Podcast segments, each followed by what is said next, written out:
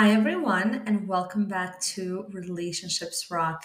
Today's episode is actually a little bit of a different format because it is a an edited recording of a Zoom live that I hosted with Shidduch Roundtable. We collaborated together. We've done this before on different topics, and this actually came up.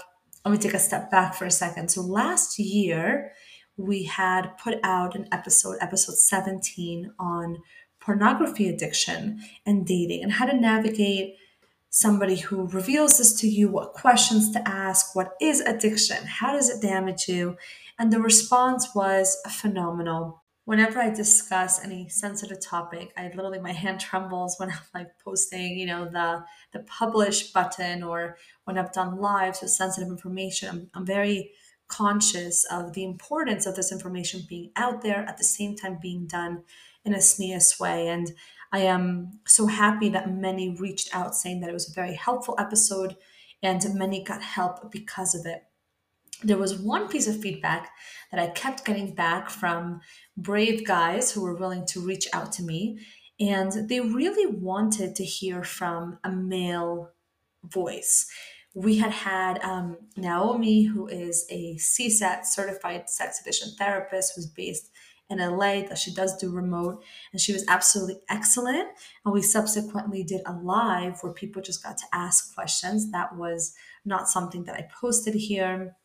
By the way, in general, you can add me on uh, WhatsApp and you can get to see kind of what I'm doing in other areas. Um, I'll put my number on the description box. And you know, the feedback was it was great, but I would love to hear from a guy, from a man who understands what the struggle is, who maybe has a different uh, awareness or concept of, look, this is something that we've all been exposed to, and that it's really hard for a guy who has been dating or or who's just been single for a long time or even not that long to not have any outlet and you know, what I found with a lot of the feedback was that kind of like the main question that keeps coming up is where is it just an outlet, something that, you know, it's not uh, necessarily good or healthy or beneficial, but let's not blow that proportion. It's not an addiction. Why are you encouraging girls to ask guys if they're struggling with this? So, again, a lot of sensitive information. And I searched high and low for a frum male CSAT, and Dr. Binyamin Tepfer was actually recommended by one of the listeners. Um, it was a guy who reached out to me and said, I heard about him and he's great. And he sent me some links. And I felt like there's no way I'm going to be able to get somebody who's has so much expertise to come on the podcast. And, you know, I always say, open all the doors and let Hashem close the ones that are not for you. So I opened that door. I reached out to Dr. Binyamin Tepfer and was pleasantly surprised and truthfully honored that he agreed to come on. And around the time that I had reached out to him is when Naomi and I did kind of like part two of that conversation, which we decided was not something that was going to be posted necessarily on the podcast, but rather it be a female space to ask questions, anything, not just on porn addiction, but a lot of other topics within sexuality and it was an excellent turnout and an excellent conversation. And there were requests from guys to have that same thing for guys, for men, for males. So I reached out to Dr. Tepfer and he agreed. So we decided to do the live first. And this is an edited version of the live. There has been a lot of requests to do a part two with Dr. Tepfer, and I'm sure that we will, in Mir Hashem, in the future, whether it is on the actual podcast or in a live, be able to address a lot of the other questions that we did not get a chance to reach in the time frame of, of the live. So I hope to have him again on the podcast. And I want to really thank him, not just for coming on, but for also do, doing it in a very different format. I really wanted it to be a male space. I didn't want to be in the conversation, even though most of it, as you guys are going to hear soon, is really helpful for everyone.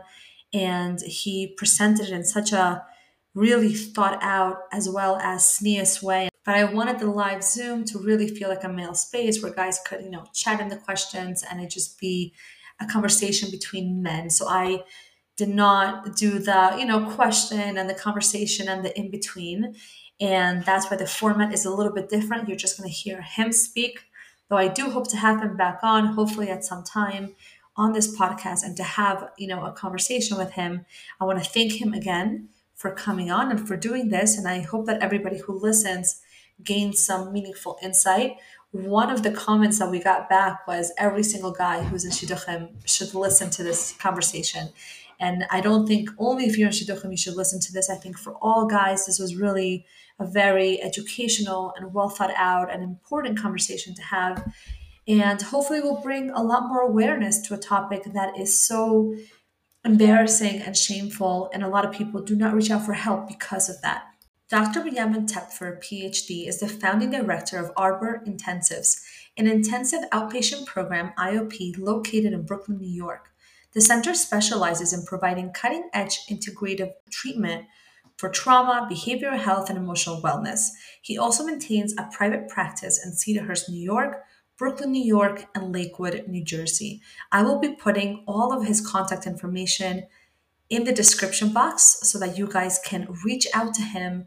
Thank you. Thank you so much for that introduction. And um, it's an honor, it's a privilege to have been invited to uh, this evening's program. And um, really, I, I uh, I find it a tremendous uh, opportunity uh, that uh, that I was invited, and I'm therefore grateful to uh, um, Rabbi and Mrs. Batesh and uh, the entire community for um, this virtual community for um, the very strong turnout and interest in this very very important topic. First of all, I want to just introduce the topic. Um, around 15 or 16 years ago, I was uh, I was seeing and working with uh, a young married uh, fellow, and um, his wife was actually expecting their uh, I think it was their first or second child, and um, I had wished him well, and I knew that the next time I'd meet him would be after the birth of his uh, of his child, and um, a couple of weeks later he came in. And um, I wished him Mazel Tov in person. His wife had given birth, and I asked him how the experience was, how it went. And he said to me, he said, I'm embarrassed to share with you that I actually missed the birth. Um, I said, what, what, happened? It was it was quick, or you you weren't able to to make it in time. He said, no, no, no. I actually drove my wife uh, to the hospital. Um, I said, so what happened? You were out of the room, and it. He said, um, I said, I don't know how to put this into words. He says, uh, I was very anxious. And uh, what I do when I'm anxious is that I tend to go on my phone and watch things. And um, he said, I was in the parking lot in my car on the phone. I was watching pornography and um, I was not there. And I was doing that for hours. When I came back in, um, my wife was there holding our new child. And that was my introduction um, really to the intensity, to the all gripping, I'll call it powerlessness of, of what we're talking about tonight. Um, this was the first of thousands of stories, of struggles, of consequences of losses, of grief, of shame, of pain, of, of all all sorts of emotions that um, that come as a result of this struggle, as well as the joys and the accomplishment and the victories that come along with progress in this area. So tonight we'll try to scratch the surface of a very very big topic, um, and that's this topic of compulsive or addictive um, use of pornography, of sexual content, and um, and how to try to have some sort of a picture, the lay of the land, um, to discuss some sort of tools and get a better understanding of um, of the issue and of how we can hopefully address it. So, question number one: What is the huge deal, the big deal? Um, we're having this entire Zoom so much is written on it, spoken about, talked about. Why are we making this entire uh, issue? This is a very normal thing. It's uh, very common. If you look out there in the world, these are things that uh, I don't know. I want to say the word everyone. So many people are engaging in. What, what, what's the big deal? So okay, so if you're a religious Jew, maybe it's something that uh, perhaps goes against halacha. Okay, not to minimize that, hundred percent. It is maybe wrong religiously. Okay, I try to do um, my best, but like, what what's the what's the big deal? And not to minimize that, is there anything else that I, I should understand aside for that, for the religious um, obligation or restriction to, um, to what we're talking about tonight? The impact of what we're talking about tonight is huge, but some of the things as we speak about it, you'll see are more subtle, are more nuanced than others, not as apparent as we might think. And therefore, many, many people overlook and miss what's really going on um, with this issue. So, first and foremost, if we want to compare and understand pornography really as one of the very, very powerful and very, very all encompassing addictions, it fits really um, the exact nature clinically and as well as uh, neurologically um, in terms of PET scans and CAT scans, in terms of our reaction to the content that we're exposed to from pornography, the dopamine levels in the brain really mimic those that uh, cocaine has on the brain. And therefore, we're talking about a very, very addictive behavior. Now, it's not a substance that you ingest, but it's something that has the same impact on the brain. So we're dealing with a process that becomes and can become very, very addictive in and of itself. Now, putting addiction aside, so I won't become addicted, I will become addicted. What is the nature of my relationship with this material that has some sort of effect on me? So I think the best way to begin the conversation is to understand it in the context of what intimacy is, of what connection is, of what healthy sexuality is, and why pornography is really the, the beginning of a spiral so far away miles and miles, taking a person miles and miles apart or, or far from what we want and what he would want and what the couple, hopefully, after he is going to be in a relationship, is going to want with the experience of intimacy. What pornography starts in motion is a very, very disconnected experience of an erotic sexual experience. That disconnect means that this individual is beginning or is initiating his entire relationship with sexuality. It's one that has nothing to do with another live human being, but it has to do with pixels, it has to do with a screen, it has to do with a keyboard, or it has to do with his phone or his tablet. It has nothing to do with anything about intimacy about a connection, about a context of a relationship. Now, what does that result in? Well, when that's a repeated experience for an individual, what ends up happening is sexuality, eroticism begins to develop as something that's disconnected. It's something that's out of the context of intimacy. And then when one attempts eventually to bring that into a world of a relationship that transfer is not one that is easy, not one that is close, and not one that is very convenient. In my in my work with with so many people over these years in um, this area of recovering from pornography, addiction, dependency, compulsivity, or a habit, different levels of usage, the harder part of the work, harder than recovering, harder than getting out of it has been then developing in these individuals the capacity, the ability to then have healthy and rich and connected lives intimately with their wives. The part two has been harder work than the part one because of what is being initiated, what is the patterns that are being set in this person's brain, the pathways in terms of what sexuality is, what eroticism is, they become deep especially if this is started young, then there's a lot of unlearning, a lot of undoing, a lot of repair that needs to be done. Along with that is an experience of sexuality that's a self centered experience. The individual that's watching pornography is concerned and only concerned with himself and with his satisfaction or his ecstasy or his high. And it has nothing to do with the consideration of another human being.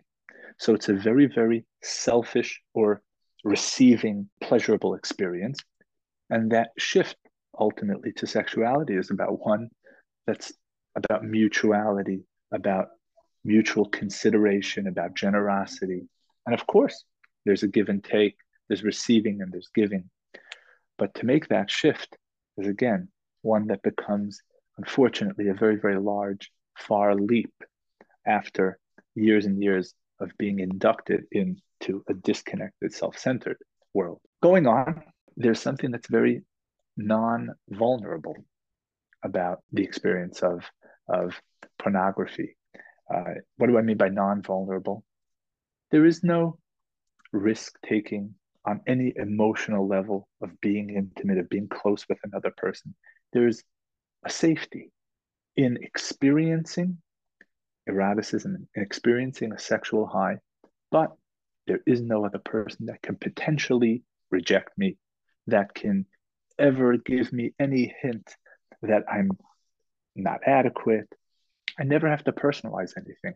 So it creates this very, very safe, very non vulnerable experience that I can have and get this deep, pleasurable experience and have no need to take any risk, any interrelational type of risk.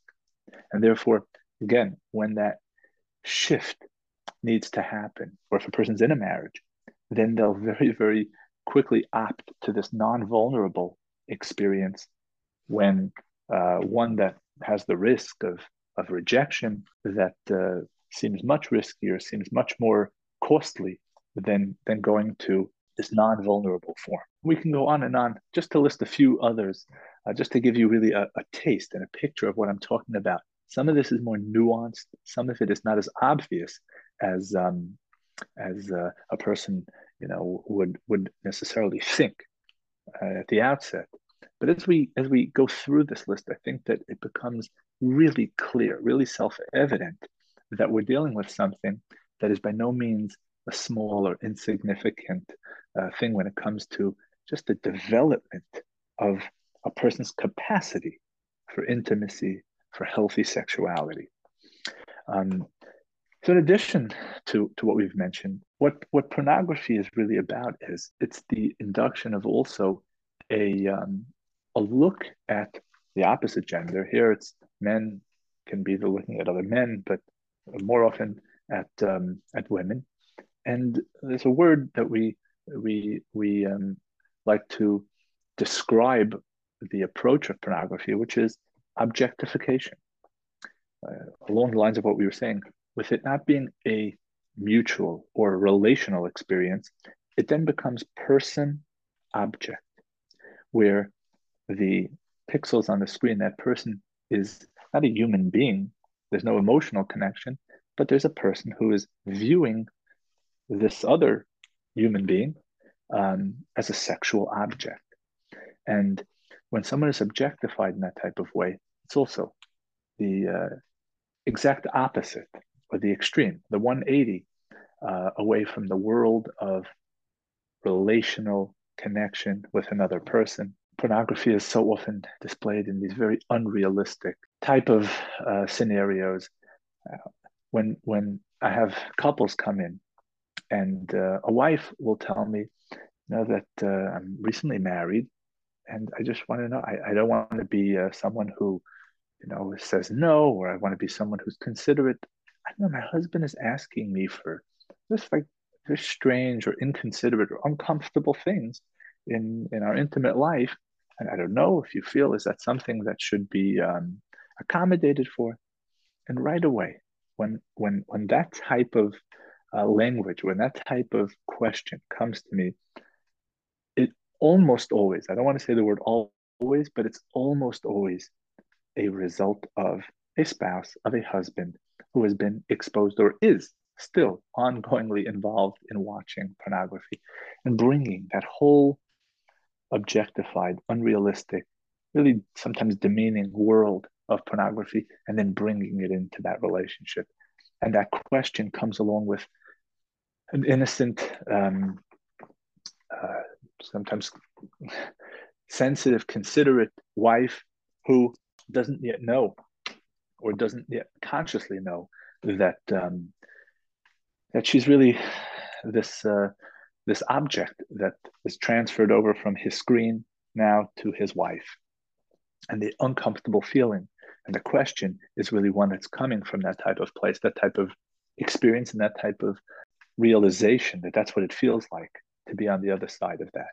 The, the final point I want to say is, is that in addition to so many of the relational dynamics, we're seeing a tremendous uptick right now in sexual dysfunction in this country, in the Western world. Uh, there is a very, very high level of ED, that's erectile dysfunction, the inability for people to keep an erection throughout the uh, sexual experience with their partner. And we are also seeing um, P, premature ejaculation. And if you look at research, the simple explanation by far as to why male sexual disorders are on the rise is because of the overwhelming exposure of young individuals to pornography.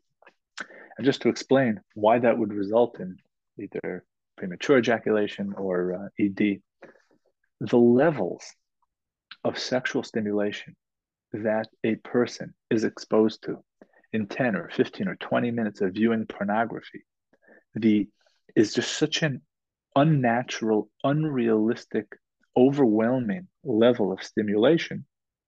You can scroll and scroll and scroll till you select the video or the content that you want, you're you're literally scrolling through dozens or scores or hundreds of women until you then select the one that then is going to be viewed. And then what is viewed? The, the the unrealistic stimulation level that is going on then sets the homeostasis or that default level of the brain to such a high bar that what happens then in real life in regular, normal, healthy sexual intimacy does not meet the level of arousal of that person who has set his tolerance level for stimulation so unrealistically high that then there, there's an underreactivity, there's a boredom to just the regular, the sadnesses, the regular, normal, natural, healthy, organic um, sexuality and int- intimacy becomes something that um, is just uh, not enough for that person. So when we talk about again the effects of pornography, uh, I hope, after we mention this list, some of it is is now um, just self-evident that we're we're dealing with wiring a brain, wiring an emotional default of, of an individual to to such a distorted um, you know set of connections that then to to connect to the um, to the world of intimacy is just something that is is so is so is so distant and takes such hard work.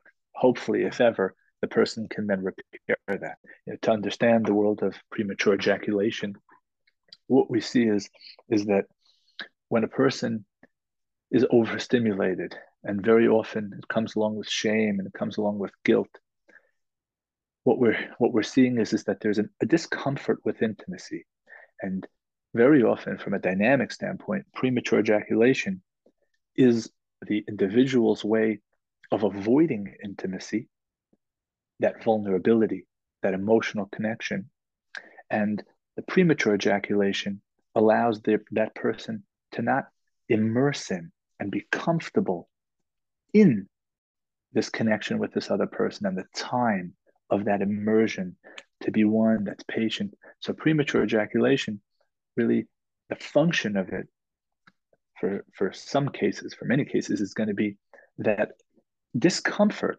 with that connection with another person that we were talking about as the result of that world of pornography. And therefore, um, uh, someone in the comment wanted to understand, therefore, why pornography would also um, affect the premature ejaculation piece. So, therefore, that also is a result of it as well. There's another piece I'll touch on uh, that is a, a, a, a, just a, a bigger conversation that really has to take place uh, probably with its own talk, its own podcast, um, its own discussion. And that is just the, the world of masculinity. Masculinity means the healthy connection to a person's gender, meaning men being men, being masculine, and everything that that encompasses emotionally, relationally, spiritually. There's a lot to talk about on that topic. When we talk about pornography and everything we were just mentioning, the experience of an individual, of a man, as a result of experiencing sexuality in the way that we were talking, in that artificial, disconnected way, really impacts healthy and full masculinity in its highest ideal form. Because masculinity has in it really the need to be of service, to need to show up and provide, protect, even connect, to become well versed or an expert and, and contribute in really significant ways. And there's a lot on the topic. If you if you want to look into it, um, Jung writes a lot about it, about the king, about the warrior, about the sage, about the lover. And what we're talking about in terms of um, the shadow side of, of sexuality really destroys the inner world, the emotional world, the spiritual world of an individual who gets stuck in that dark place. So when we talk about the consequences, we're talking about the consequences of intimacy, the consequences of a person's own emotional, healthy self identity, self worth as a man. We'll briefly mention some other consequences. It's the um, in the world of spirituality, just that that feeling of inadequacy, of disconnect, emotionally, that feeling of shame, um, the time that's so often lost, and when when a marriage is also um, affected by this, just the the relational impact of of either the secrecy that needs to take place between a uh, husband and his wife in this area, where she consciously may not know, unconsciously she may know, and if she finds out with some sort of discovery or disclosure, there's also that that betrayal that we'll talk about uh, in some future sessions. So I hope that um, we were able to get uh, some examples of the of the impact. Here we're not just talking about uh, a religious issue, which is in and of itself significant, but we're talking about uh, so many other more subtle, more nuanced impacts and consequences as a result of of what we're talking about tonight, which is the, um, the topic of pornography and uh, sexual content. Okay, we're ready for question number two. You spoke to us about the impact, about the consequences. Okay. So I'm a single guy. I am looking forward to hopefully dating, hopefully finding my bashert, hopefully getting married very soon. I struggle a lot with this topic, and um, I hear everything you just said, and I couldn't agree more. I am so hopeful and looking forward that after I get married and hopefully have a healthy outlet in my wife, that we will have a hopefully physical, great, wonderful sexual relationship. So, can I look forward also to this um, struggle, this challenge, this very, very difficult area in my life to hopefully have less of a challenge, less of a grip, less of a hold on me, because I uh, I will have a relationship. I will have an outlet. I will have a person that hopefully I can share this in a healthy, good, kosher way with. That is my question. Will that be something that's easier? Will that solve my issue? The question is a wonderful question, a very, very well thought out question. And I think that there's different parts to the answer. The, the first thought that comes to me in terms of individuals that have struggled and um, have not done any considerable work in this area, but have hoped that their marriage is going to solve this issue. So, my inconvenient or disappointing answer is I have not seen that um, getting married has helped individuals in this area. as shocking or as surprising as that may sound, by and large, individuals that have struggled with this have fallen into that pattern. And that pattern has so many of those quote unquote convenient aspects to experiencing this escape, this ecstasy, this pleasure, that marriage does not then solve and eliminate and put an end to the issue. What unfortunately often happens is that there's a continuation. So not only now is there a problem that continues, but there's a new problem because so often with people who've been struggling in this area and have not done the work necessary to address it, find themselves in relationships, in situations of intimacy with their marriages, where there's, like we were mentioning before, a lot of frustration, challenges, problems. Wife gets frustrated, then they get resentful, and it leads to a whole snowball um, of back and forth, uh, resentment, misunderstandings, and a, a, lot of challenges both ways husband to wife, wife to husband in this area. And then there's all the more of a reason to go to this outlet because now the person has uh, even someone to blame that I thought that uh, life would be so much simpler. And now that I get married in this area, and this person is not interested enough, or is not comfortable, or is resentful that I want it this much, and it just leads to even uh, again more resentment and more justification.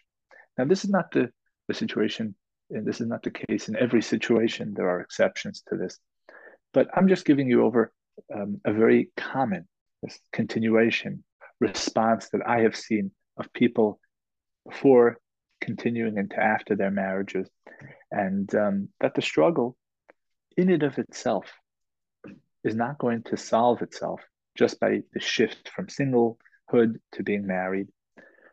That an individual needs to own up and take personal responsibility.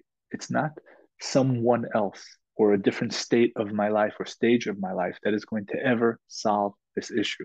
There needs to be a personal, deep commitment and accountability to work through and work on this issue on one's own, not just one's own, meaning without any help from people or from friends, but on one's own, meaning out of the context of necessarily putting it onto someone else like a wife or like a spouse. This is something that a person has to um, own up to and really um, take by the horns and and do the work that they need to do and not just outsource it that when i get married it'll be something that will be solved so someone is asking in the notes um, a very good question and um, i'm glad they brought it up if someone's bringing up the chazal that says pas besalo uh, that's a phrase that's used in halacha for, for different situations where when a person is married then the the challenge in this area is very, very different than if a person is not married.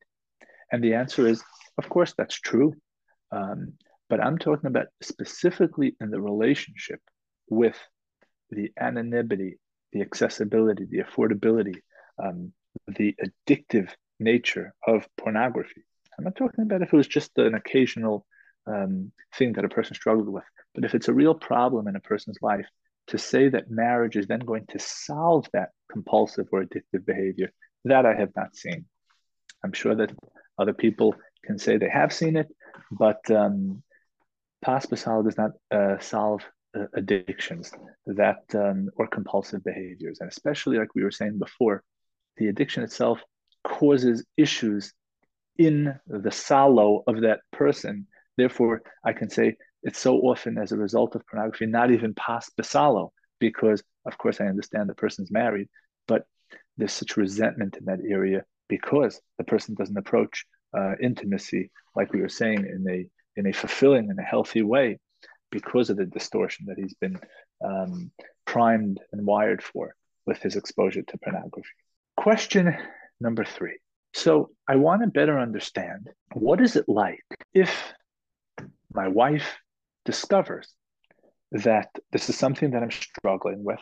She finds it on her phone. She finds it on a tablet. She finds it on some sort of website history.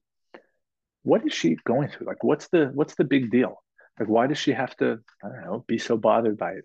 All right, you were just saying before. It's my responsibility. It's my. I should be accountable. I should do this work. So why is she making such a big deal about it? Why is she getting so bent out of shape? Why is she so broken? Why is she so destroyed? Why is she so hurt? So let's go through to the best that we can. Um, though I, I can't claim to myself um, fully uh, understand that, but I'm going to tell you about the experiences of really the hundreds of, of couples, of spouses, of wives that um, that I've heard from, that I've worked with, and I'll try to relay over what this experience is to the best that I can. So, first of all, what happens is there's a destruction, there's a deep shattering of the experience of trust in a relationship. When two people get married, there's uh, the right word is spoken or, or unspoken deep commitment assumption that intimacy, that sexuality is going to be an exclusive experience between these two people and only these two people. And that level of intimacy is only going to be shared between the two of them. And when one discovers that there's this sexual life or this there's this experience that um, their husband has been having outside of that commitment, their world is shattered. The world is shattered. Trust is broken. And there's this deep, deep, deep sense of betrayal. Of betrayal that I feel that you have cheated on me. Now, who's the other person? Why is there that, that experience? Uh, they ask spouses, you know, it, what is that experience with pornography? Most will respond that it's it's emotionally experienced know, on the level of their husband uh, cheating with another person. You can say there wasn't an emotional affair. There was an emotional affair. There's this sexual experience that's outside of our intimate relationship, and why that's so betraying to a woman is because, rightfully so, she fears, and not only fears, but she experiences that there is no way in the world I can compete with the endless content that you will have at your uh, beck and call uh, on your technology, on your computer. And the interest in me is going to be reduced to minimal, if not nothing, or the interest in me will be one, like we were saying before, of distortion and of, and of objectification. So therefore, just the betrayal in this area um, is one that's devastating and one that really shatters uh, the world of a wife, the world of a spouse. In addition to that, so often there's this deep, deep shame that comes along with the betrayal, that comes along with the anger. And the shame is experienced because so often this spouse then looks at themselves and says, It's about me. I wasn't enough. I'm not fill in the blank enough. And that's why he did that. Now, whether they articulate that or not, that ultimately becomes the experience of those women. Now, is that accurate? Is that right? Of course not. In our, and in our work with them, we always say, You did not cause this. Um, you can't control it. You can't cure it. 100%. It has nothing to do with her because she could be whoever she wanted or whoever she thinks she needed to be. And her husband would still struggle because it has to do with him. However, the nature of all of us is that we take responsibility, we take blame, we personalize when things like this happen. And therefore, there's that deep feeling of inadequacy that she then has to work out and work on. And the, the, the relational um, dynamics after such a, an experience of such a discovery just change so much where the admiration, the respect that uh, that one had for their their husband, their spouse, is also just thrown into the mud. Um, after you know, this is something that uh, that you can't have the self discipline on. This is something that um, that you can't control yourself on. So it's very very hard to then you know admire and respect a person who in this area um, does not have that self control. So those are some of the just the tip of the iceberg of some of the experiences um, that a spouse will feel um, as a result of that. So, our next question alluded before to the fact pornography can be an addiction, it can be like uh, cocaine. Is every time a person views pornography, um, are we going to call him an addict? Or are there different levels? Can it sometimes just be a taiva? Can it just sometimes be a desire or a struggle that a person occasionally has? And we don't have to always say that it's an addiction. And the answer is, of course, that is the case. That is correct. It is not always uh, an addiction that we're dealing with. Addiction, it has to fit you know, specific type of criteria, and it's important to differentiate. Are we dealing with something that a person, you know, occasionally gets, uh, you know, um, the better of him, or gets lazy with, or makes a choice to indulge in, although it's incorrect? Or is this something that's already on the level of an addiction? And uh, just to go through briefly some of the criteria to understand this. Um, um, it doesn't have to be every one of these variables, every one of these factors, but here are some of the checklists uh, items uh, to understand if we're dealing with something that's an addiction or we're dealing with something that's uh, again, um, perhaps a bad choice, but not necessarily on that level. The first thing is, is that addictions usually have the quality of a form of obsessing. There's an obsessing about it, a lot of thinking, a lot of planning, a lot of anticipating, seeking out opportunities so the person can go to quite some lengths to purchase a second uh, unknown um, piece of technology or looking forward and anticipating to situations where their spouse is going to be out and they'll have the opportunity to um, have time to themselves. So there's a lot of you know, chasing um, for the situation, for the um, accessibility, for the circumstances where a person can engage in this addiction. It's not just oh, the person happens to, to, to do that. So that's number one. Number two, two is there's a loss of control. The person has repeatedly attempted to stop again and again and again they have sworn to themselves, this is the last time I am, I am engaging in this behavior. And again and again, they find themselves back in and uh, stronger than ever, more than ever. And then again, and I've had I've had people tell me, um, "Do you know how many phones I have smashed? Do not have many tablets I have thrown into dumpsters?" Right? Over and over and over again, many many attempts to stop. Number three, the person continues this behavior despite very clear negative consequences to themselves and to the people around them. They're clear about that. And that's why they tell themselves they don't want to do it again. And despite these negative consequences, over and over again, they continue this behavior.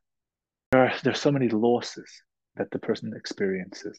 And despite that, and they make a cost benefit analysis and they are for sure quote unquote paying much more than they are getting in this area and the addiction is something that keeps them caught in that cycle who are are um, common by substances but especially number four um, by um, by pornography as well and that's the uh, concept of tolerance tolerance means that as i engage in this behavior over and over again the level of my engagement becomes boring, becomes understimulating, and I need to up the ante. I need to have some sort of novelty that pushes the envelope more because the original level is something that is already boring. So, uh, therefore, we'll find that there's more and more of an intensity in terms of the content that the person is engaging in because of its addictive nature. It needs to have that constant higher level of st- stimulation in the brain. The way it works is that something that's been exposed to it becomes desensitized. So therefore, tolerance is another quality. The final one is withdrawal. When you take away this substance, when you take away this pattern of behavior from an individual, they literally start to, um, whether it's uh, suffer from withdrawal symptoms emotionally, physically. They really have this extreme discomfort with symptoms because they are not used to um, being separate from this behavior. So here are some of the qualities. Again, not everyone has to be present for there to be an addiction, but we find many of these present. Then we're talking about something that's on the level of um, an addiction. Now, someone I think posted a question Does this have to be with pornography, or can this also be with explicit content? Today's today's uh, topic, I believe, was online behavior. So that's why um, I'm, I guess, assuming that we're talking about pornography. But the, I'm so happy you mentioned this because this conversation is not at all limited to pornography. Um, there are people that will fit exactly everything we were talking about, but not be viewing anything online visually, but they can be reading a very explicit um, sexual content. They can be chatting or sexting back and forth. Um, or they can be engaging in phone sex where they're just listening to sexual content. There are many, many ways of, of engaging in uh, compulsive and addictive sexual behavior. It comes in many different uh, colors and shapes and sizes. Next question Dating someone, want to know I need to share, when I need to share it, how I need to share it. Struggled with um, watching things in the past. Is this something that I have to share and bring up, mention? I know for sure she'll uh, think I'm the biggest pervert. And she'll uh, dump me the first mention uh, that I make of any of this. Is that something that I have to do and sabotage everyone that I uh, date, never get married? So this is a very complicated topic. Um, we'll try to organize it a little bit, but there may be halachic components, and um, I'm going to therefore also encourage people uh, whenever there's a halacha part to um, to a question that that needs to be also addressed with someone who is uh, your halachic authority, who can also clarify from a halachic standpoint. But I'll try to answer um, based on my experiences of individuals who have um, dealt with this issue, dealt with this question. So we need to divide up um, different categories. What we mean when we say that someone is struggling. Is the person currently struggling, or is the person um, has the person struggled in the past? If the person is currently struggling in this area, I, I'll put out there uh, just something to think about. I strongly question whether this individual is ready to be dating and uh, entering a marriage. Based on what we were saying before, marriage is not something that is going to fix this issue. And if this is something that is an ongoing struggle, what I would encourage anyone who is um, currently really challenged and struggling in this area to first be able to do their own independent work in this area and really get that under their belt and have some level of time where they're not engaging in this struggle. And then um, to go into uh, dating and uh, hopefully finding the person to marry and then entering a relationship uh, on the right foot. Now, let's say this is something that was a struggle in the past. So, what are we dealing with here? Are we dealing with um, well, someone's asking how much time. That's a good question. So I deliberately didn't want to didn't want to answer it because there is no exact rule book and textbook that's going to tell you the answer. It's also how much time, and then it doesn't mean I'm perfect exactly with never having one slip in that entire period of time.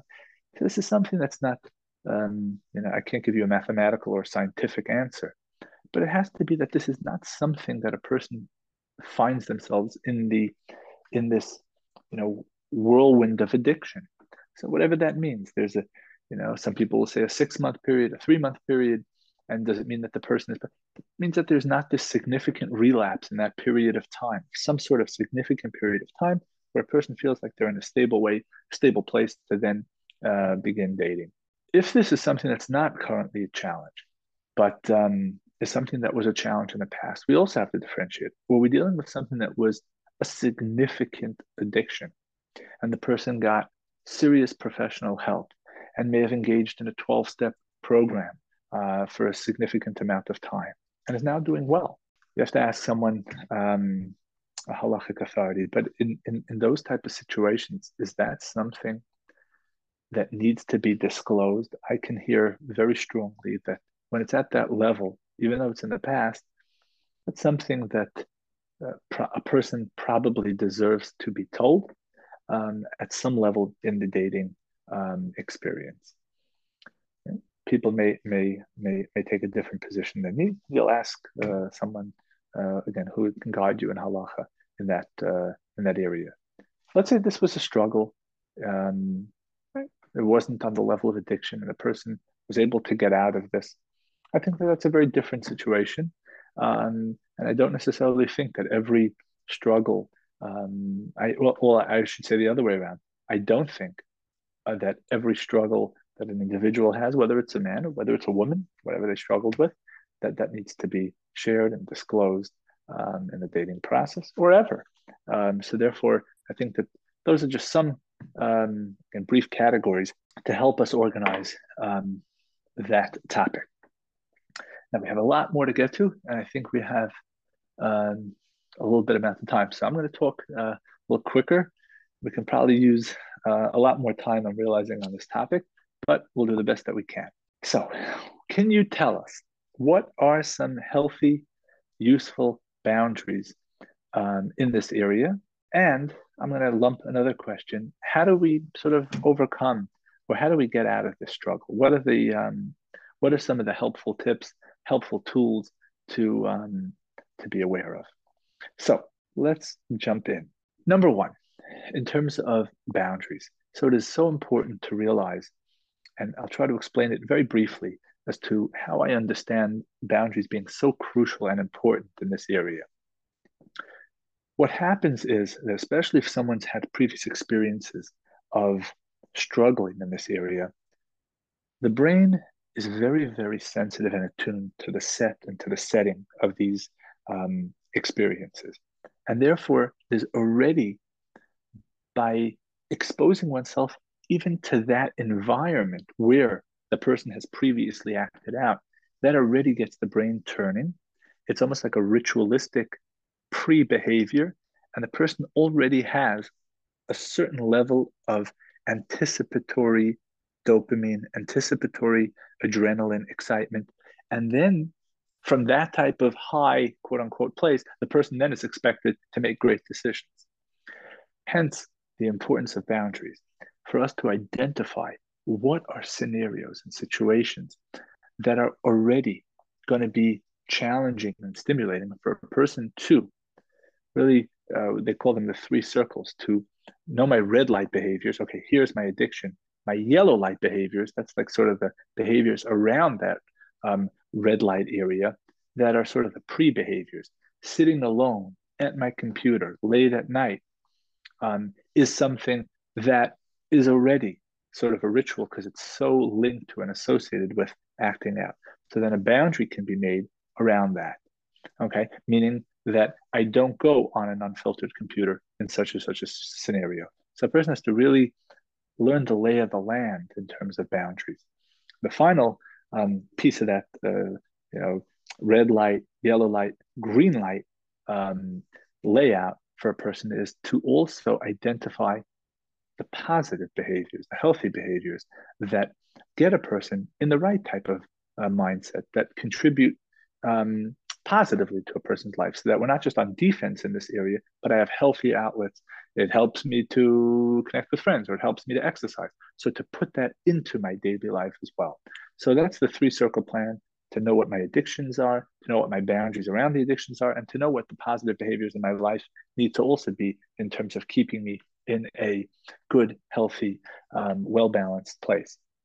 Now, just to also note that in terms of doing work in this area, there's the behavioral uh, aspect, which means, yeah, some of these surface type of um, important boundaries, knowing how I, right when I am triggered, you know, the, the fire drill, sort of the go tos right away. If I am triggered, can I take out a consequence list that I've written to myself and sort of read that? Or can I, you know, call a friend right away and I know which two or three friends I'm going to connect with. There's a, a line in SA, that's the 12 step program dealing with um, sexual addiction, that uh, says the following Lust hates light, meaning it's the secrecy of these type of feelings that ultimately um, build up within a person. And when it's brought to light or when it's shared with another person, very often it deflates it.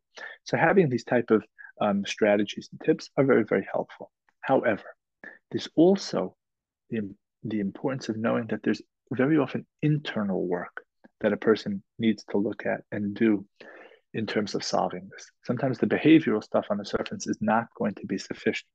And I'll give you just some um, some ideas, some concepts of what I'm talking about. Very often, there are significant traumas that uh, could have been in the area of sexuality or can be in other areas that were untreated and that are constantly in that person, and therefore to escape or avoid needing to deal with those feelings, the person develops escape or numbing mechanisms. Pornography can be one of them. And therefore, getting to the root of what is going on underneath is something that needs to be solved if, there, if there's going to be a lasting sobriety in this area. Um, some other areas to look at sometimes there are anxieties or there are emotional um, issues that pornography comes to solve. And unless the person is going to look at what those emotional um, dysregulations are and really get tools to solve them, then uh, they're not getting to the root of the issue as well. Sometimes life itself is chaotic, the way that they're living. And just organizing, structuring life is an important component to getting better. Connecting to other people versus staying isolated is sometimes a part of it. So the deep inner work is also going to be um, sometimes a necessary and big part of this work. This was we did a very very uh, tour de, de France of of uh, of you know hundreds of miles. Uh, we tried to cover in this uh, short period of time that we had, but um, I I hope that we were able to at least touch on um, these questions that um, again were organized. Some of them were submitted, well thought out, and um, and give people a concept, an idea of some of the impact of some of the consequences, and that hopefully we don't have to be uh, that individual.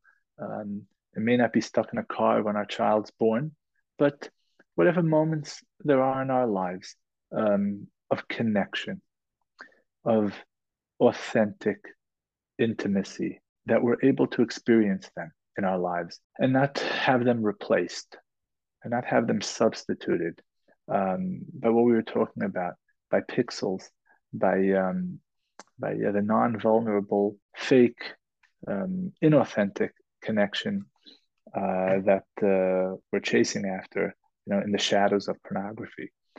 And uh, I'll close, you know, with um, we we know that uh, Rashi brings down Yosef was in a very very vulnerable situation he was down alone, rejected in a foreign land, and everything pulling him to uh, struggle and to really succumb in this area. And there's actually something very, very powerful that Rashi brings down that the image that saved him, that saved Yosef, was he saw the face of his father. And I think that part of the hidden message in, in what Rashi is teaching us is uh, this exact point that to combat, to combat struggles in this area, really, it's not just defense, defense, defense, but it's to replace it with the memory or the experience of what real connection is. And Yosef, of course, Eileh toldos Yaakov Yosef, Yosef's connection to his father, to Yaakov, was beyond words.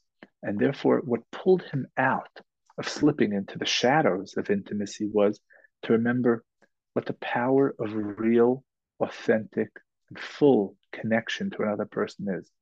And therefore, I think that um, in in you know our parting message, we should remember that that it's not just going to be about boundaries, and it's not just going to be about talking about consequences, but it's each and every one of us. It's to strengthen the connections that we also have with friends. This is not something that's easy to get out of, or sometimes possible to get out of on our own.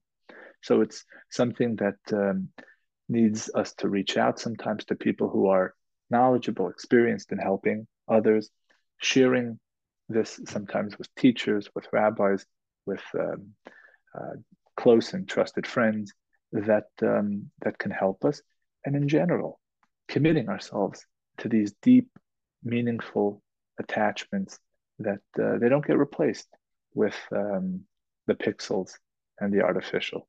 And hopefully, in this way, we'll um, be able to also have the ultimate intimate connection that we're uh, looking forward to uh, with uh, the coming of Mashiach, and we will see Hashem also face to face in a very intimate way.